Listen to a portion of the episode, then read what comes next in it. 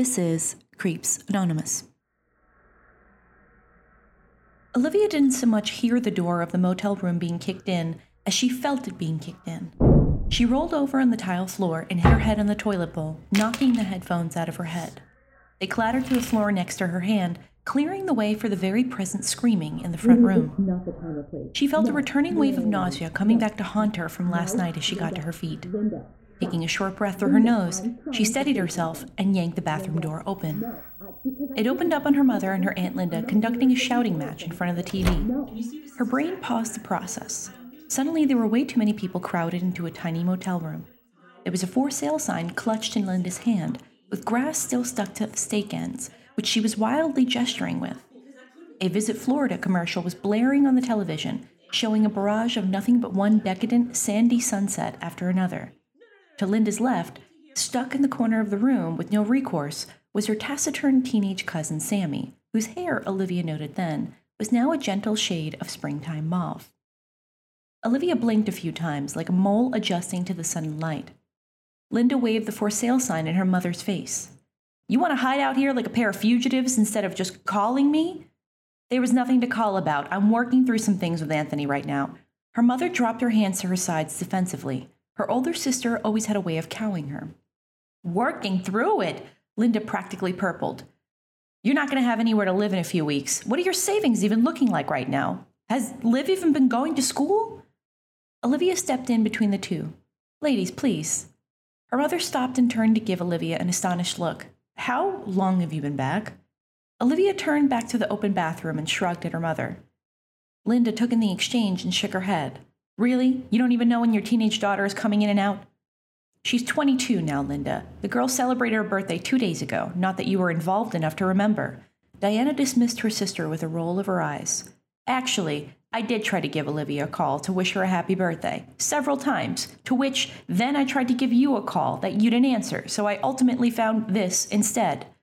She waved the for sale sign like it was one of the commandment tablets, getting bits of grass and dirt on Diana's grading papers. This is not something I need you to get involved with right now. I have it under control. Diana looked back from her dirt dusted papers, smoothing down the front of her rumpled dress shirt. Linda stared at her for a moment from the other side of the small motel rug. Then, she silently removed her wallet from her bag and turned to hand Olivia a ten. Go get a soda with your cousin. Olivia didn't have the cojones to disagree with Linda. It was easier to just say yes than to have to deal with all the sound and the fury of her angry aunt, whose infamous short fuse once saw her punch the local deacon at Mass when he pinched her behind passing by after service. Of course, that had been when Sammy was just a baby, and a lot of Linda's energy nowadays seemed to be tied up with increasingly long, on call nursing shifts and getting Sammy college ready. She plucked the 10 out of Linda's expectant hand running a quick look over to Sammy, who was making her way to the door, and then her mother, who looked like she was about to be left alone against a firing squad. Olivia gave her a quick, weak smile before closing the motel door behind her. For a moment, there was silence behind the faded blue door. Then, after the two women were under the impression that they were alone again, the shouting started up again. Olivia sighed and then turned to face Sammy, who stared at her with a serene, moon like face. Hey, Sammers, Olivia said, voice and shoulders softening. Sammy was only a handful of years younger than her. It had been a while since she'd actually counted, but her tiny goth cupcake of a cousin was less cousin and more like the only sibling she could ever say she had. Her dad's family in Florida was never really involved, and she didn't consider calling them family any more than she did her dad. But her and Sammy were thick as thieves. Sammy's father passed when she was a kid. Back then, they didn't really look into the illnesses first responders developed after 9 11, and Sam's dad developed a cough that just never really went away. After that, all she could remember was sitting at a funeral next to a four year old. She recalled how the toddler wandered around as that very same church deacon read through his liturgy. She was only about eight herself, but by then things like permanency had begun to sink in, and she remembered distinctly the deep dread that filled her body when she watched the toddler's little head bobbing between the pews, knowing that at some point that same little head would put together two and two that her father was truly gone. I'm sorry to hear about the house, Sammy said, pulling her back to the present. Olivia caught herself and watched as the two split images of her cousin slid together, standing in front of her. Uh? Oh, yeah, thanks. You doing that thing where you're up in your head again? Sammy asked, her mauve hair looking like a surreal bundle of candy floss atop her head. Man, I gotta hire you instead of the therapist I got now. You're much quicker on the uptake. Olivia craned Sammy in by the shoulders, knuckling her head. How'd you get so smart so quick? Ow, ow, watch it please, I just bleached. Sammy tapped her in the forearm. Oh, sorry, Sammers. She dumped her cousin's bright head. Olivia straightened her out so she could get a good look at her. This mauve's a fresh color then? A tiny, almost imperceptible flash of satisfaction crossed her lips. She took a loose forelock, twirling it in between her fingers. You like it? It's called Dusty Rose. I mixed it together myself. Olivia chuckled at her, patting Sammy on the back. So, we're sending your applications into art school when? yeah, right. Sammy laughed, skipping her fingers along the railing as she walked through the motel's upper level. What do you mean, yeah, right? What's so crazy about it? Olivia prodded. What I mean is that mom's got a reverse mortgage on grandma's house, and we need a real way to make sure it stays in the family. Art school is going to put us deeper in the hole, not take us out. Sam, I'm sorry, Olivia said, her heart dropping. I didn't know. Don't mention anything, Sammy said. Mom doesn't want anyone to know. It's just, you know, I want you to know what's up. We've always told each other stuff, you know? Olivia couldn't help the grief and guilt that poured over her shoulders like a cold bucket of water. She looked down to avoid her cousin's face. I'm sorry about that too, Sammy. It's not. No, I didn't mean to bring it back to all that at all, she said. No, I know. I'm just sorry. You don't need to be sorry about stuff like that, Sammy said after a moment, giving her a light shrug. No one should feel alone in not feeling okay. I just wish you had told me at least a little bit of it. Olivia ran her tongue over the back of her teeth, frustrated at herself. She put her hands on her hips, trying to clear the sudden emotions sitting, piled up in her throat. I'm sorry. I'm an idiot, and I just didn't know where to start. She looked at Sammy, who, to her surprise, looked like she understood her perfectly. Hey, Liv, if you ever feel like sometimes. You kids ready? Aunt Linda appeared like a specter behind them, an exhausted looking Diana trailing some feet behind her, pulling suitcases along. For what? Linda gestured back to the motel room with a giant set of keys. Go pack your stuff. You're coming to stay with us. These are rad, Olivia said, running her hands through the beaded curtain in Sammy's attic bedroom. She took a spin in the place, looking around the posters littering the slanted walls, the pinned linen tapestries, and the multicolored string lights pulled festively to stretch across the room. Matter of fact, you've really made this place your own. Yeah, they can be kind of a bitch when you get your hair stuck in them. Phew! Sammy came out of the closet, heaving a mattress that was bigger than she was. Let me help you with that. Olivia crossed the room, lifting up the other side of the mattress. As she did, she thought back to Sebastian, repeatedly reaching for his box of groceries. She pursed her lips and looked down as he carried the mattress across to the empty daybed. She'd swapped her evening shifts with a coworker to move into their grandparents' old house with her mom, and part of her wondered if he'd come in since. They pivoted the mattress and dropped it on top of the brass daybed, kicking up a cloud of ancient dust. The girls coughed, batting at the stale, musty air. Sammy broke into a series of small, measured sneezes. Olivia knew better, so she waited out the allergy attack and gave her a gentle laugh as she watched Sammy dab at her nose. I've never met anyone so allergic to dust in my life, Olivia said. What, do you not know me? Sammy quipped, tilting her head. Girls? Diana dipped into the room, carrying a stack of towels and bed linens, suddenly sucking the air out of the room. She was about to place them onto the dusty mattress, but at the last moment thought better of it and placed them on the nightstand instead. Dinner's going to be ready in about half an hour. Oh, Olivia said, turning. Thanks. I'm actually about to grab dinner with Jess tonight. Diana stopped at the door and pivoted on her heel. You can reschedule. Dinner's ready on the stove. I can grab it afterwards when I come back. Thanks, Ma, Olivia said, growing uncomfortable.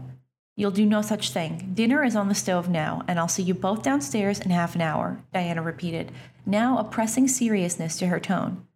I have plans already, and I can have dinner with everybody tomorrow. I'm not going to repeat myself again, Diana said, steadying herself on the door frame, not because she felt tired, but because it looked like she was trying to hold back her anger in front of Sammy. You've done enough going out at night for a week, and I expect you to spend some time with your family. Yeah, I mean, no better way to incentivize that than forcing me to do it, you know? Olivia moved stormily across the room, ripping the linens off the night table. Or, Diana said, raising her voice, you could maybe consider being a part of this family instead of blowing in the breeze somewhere with your degenerate friends. Oh, Jess is a degenerate now. Going to med school must really do that to you. Olivia hatefully tucked the corners of the fitted sheet over the bald mattress, glowering at Diana. You know that's not who I'm talking about, her mother said, moving across the room. Diana, Linda called from downstairs, her voice short. I need your help downstairs. Her mother stopped herself at the door, looking between Olivia and Sammy, standing silently in the room. She shook her head and pursed her lips at Olivia before disappearing down the stairs. Her feet carried her angrily down the rickety flight of stairs. Suddenly, Olivia felt herself dissociate again. Everything in the suffocatingly small room closing in on her like she was Alice in a shrinking house, trying to keep the walls at bay.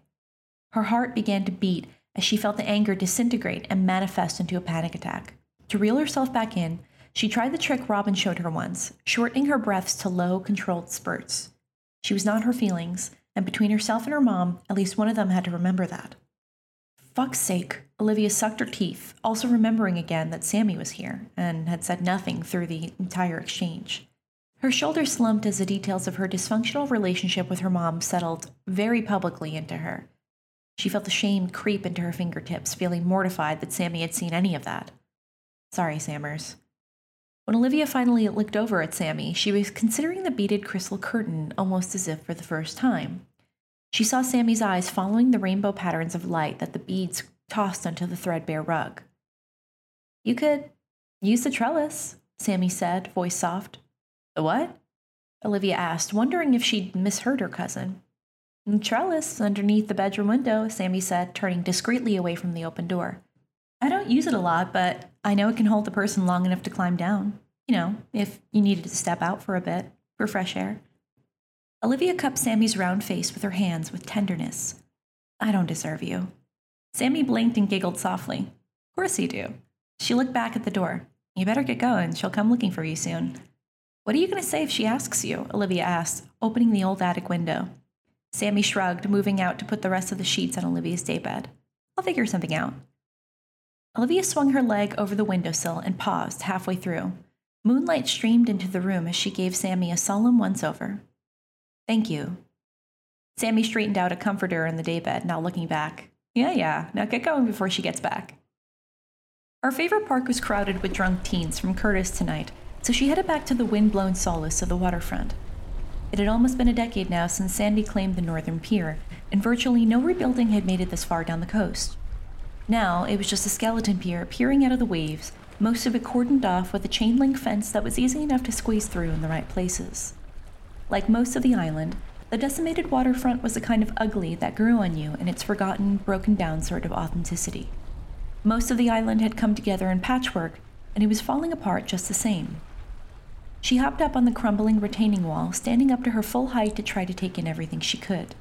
The massive moon yawned sleepily down at her, casting its gentle light over the harbor, the tiny cars moving like specks across the Verrazano Bridge the late night beachcombers, the gentle laps of waves as they tossed heaps of garbage from the harbor onto the shore. It was hard to shake this feeling like something was supposed to happen. She was just here, landlocked to an island that felt like a lifelong playpen with the same three toddlers she'd known her whole life, which felt oddly disappointing. What did it mean when you looked at the parameters of your life and realized you wanted more? Here, it felt like wanting something was ungrateful somehow, that poking around into the why and how of things could somehow ruin the precarious house of cards it all rested on. She wondered if people also felt mired in the mud around her and what they did to stop feeling that way. Olivia looked up at the moon and pulled out her phone. She snapped a photo, impressed for once with the way it didn't come out looking like a tiny amorphous speck in the sky. She smiled at it for a moment, remembering her Polaroid of Macks's shoes. Check out this moon tonight, she wrote in a fresh text to Macks's old number. You would have loved to see it. Olivia paused and stared at the message for a moment before adding, in a follow up, It's nights like this that I really miss you the most. She placed the phone down on the wall next to her and turned back to appreciate the view. If Macks couldn't share it with her, she'd have to enjoy it twice as much, as these situations normally went. In the distance, she could see homes along the shore and the lights of life, company, and activity. Her heart ached softly for that feeling of warmth. The light of her phone winked below, by her feet. She frowned, looking down to see a text. Squatting down, she grabbed her phone and flipped the notification over. One new message from Macks. Her heart stopped. The entire moment suddenly squeezed down to a single pinpoint. How was that even possible? Had her message kicked back? She opened up the thread and wasn't quite prepared for the response she did end up seeing. Who is this?